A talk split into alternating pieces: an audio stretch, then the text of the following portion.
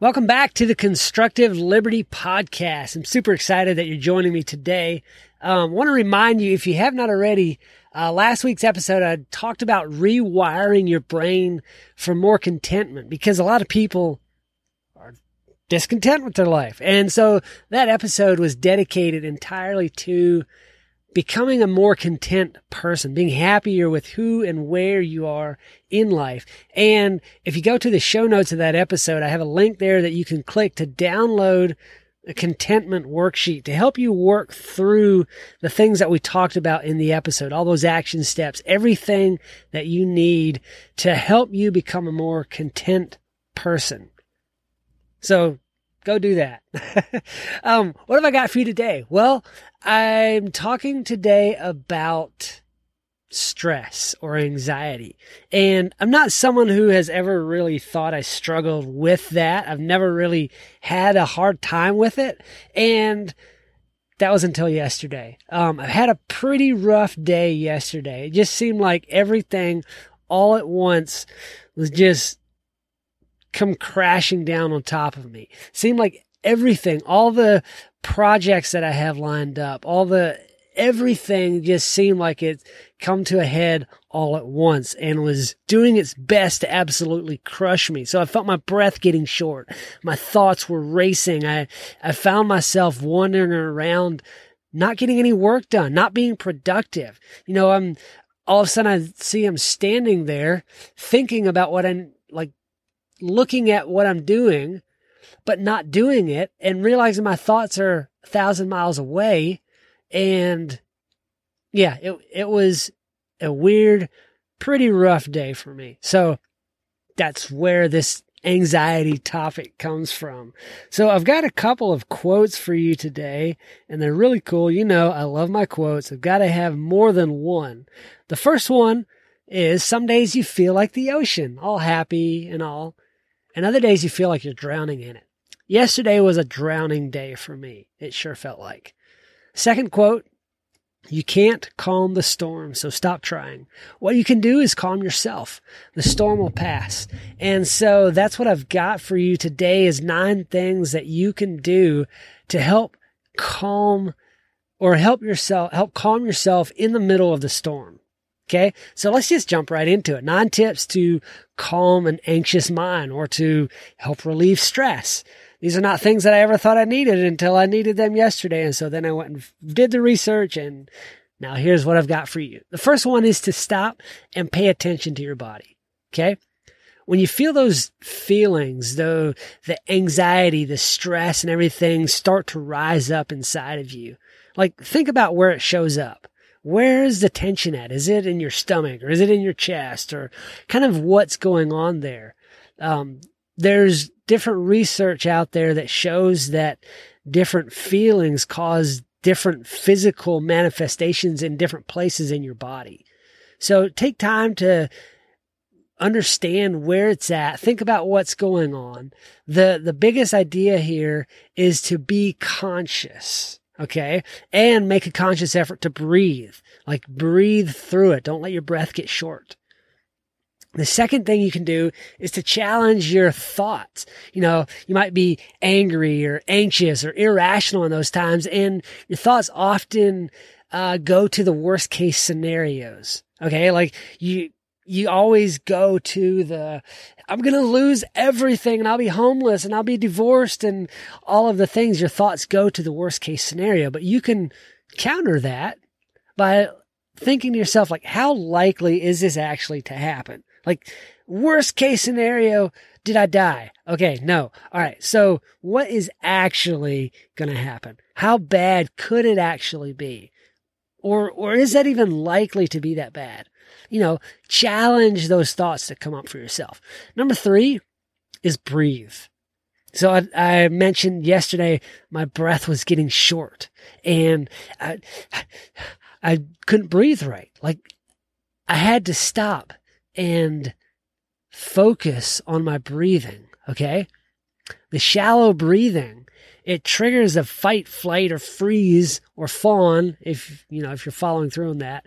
But it triggers that mechanism in your brain, like, oh no, what's what's what's happening? And you start to freak out. You start to look around and and things are uh, going bad for you and it it's not that's that's not good. That's not a good place to be in. So it's a good idea to practice good breathing techniques regularly so that you're in the habit of calming your breath, slowing down your breathing, taking those deep breaths. You can do that when you need it. Number four is to decide on one action you can do right now. So I mentioned that I would find myself, you know, kind of in a daze, standing there ne- needing to be doing something, but not actually doing it. And I would have to snap myself out of it and just be like, look, I probably cussed myself out a few times yesterday. I'm not going to tell you what I call myself, but it kind of worked because it kicked my butt into gear. I realized what I was doing or wasn't doing, and I had to take action. I had to take the step and do the next thing. Just do the thing. You know, it wasn't that hard. I just had to do it. I had to decide on an action and take a step forward. All right, now now we'll get into some things that you can do uh, proactively to help calm yourself ahead of time. Okay, so you don't actually get into that state. Um, the tip number five is to tidy up an area that you regularly work or live. Um, clutter adds to the anxiety you know, if you've got piles of papers on your desk and, you know, on the bookshelf behind you, I'm talking about myself here. I've got piles of paper and books and things everywhere. Those things add to the anxiety. So while you're waiting for your coffee to brew or you're waiting on a phone call or any of those things, sort some of that out. Most of it can probably go in the trash. You know, just five to 10 minutes a day. You're going to have a much cleaner place, a much calmer mind. Number six, Take some time to think about the things that make you anxious and plan, uh, make a plan of action to combat that. Just 15 minutes at the beginning of the week. What are some things that my mind worries about? What are some things that I'm focused on that bring up the, the anxiety and the stress in me? You know, think it through. Get those thoughts out of there. And then you know, in that scheduled time, you're like, this is a time when those thoughts will come up. I will be anxious and that's okay. Outside of this 15 minutes, I will be in control of myself. I will not become anxious. I will not be stressed because those thoughts and feelings are reserved for that 15 minutes every week. That puts you back in the driver's seat and gives you control of your time. Number seven, make relaxation a priority. it sounds counterintuitive. I know. I know.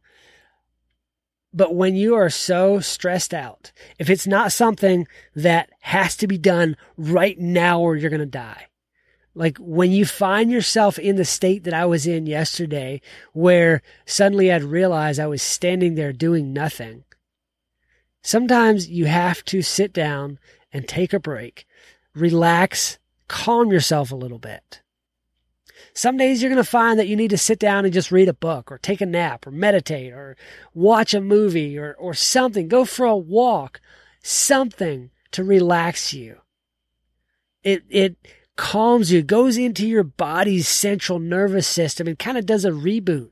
You know, when you call tech support and they say, Oh, well, did you restart it?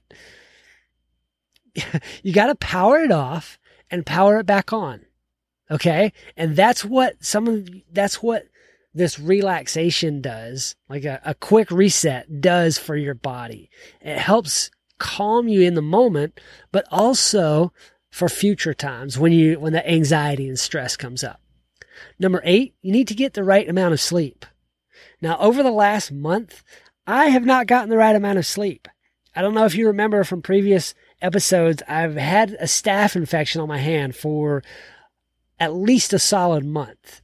And it has majorly affected my sleep. For two weeks, I hardly slept at all. Like I got so little sleep.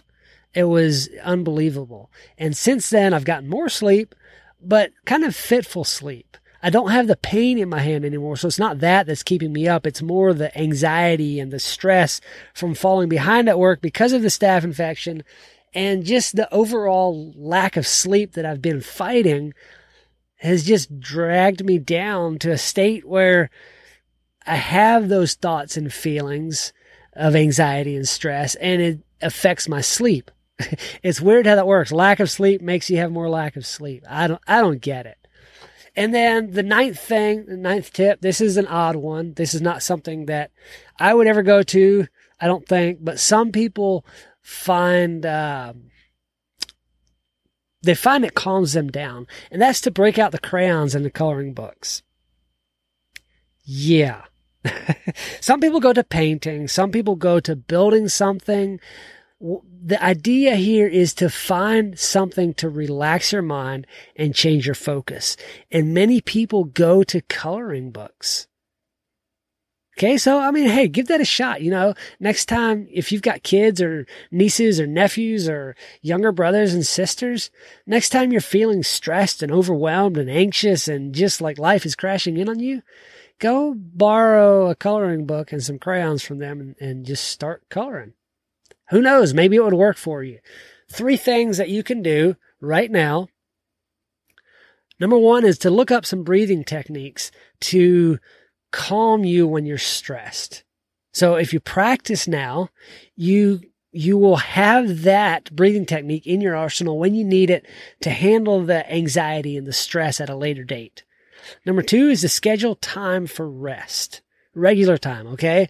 Um, and that's not talking about just sleep. That's talking about actual rest.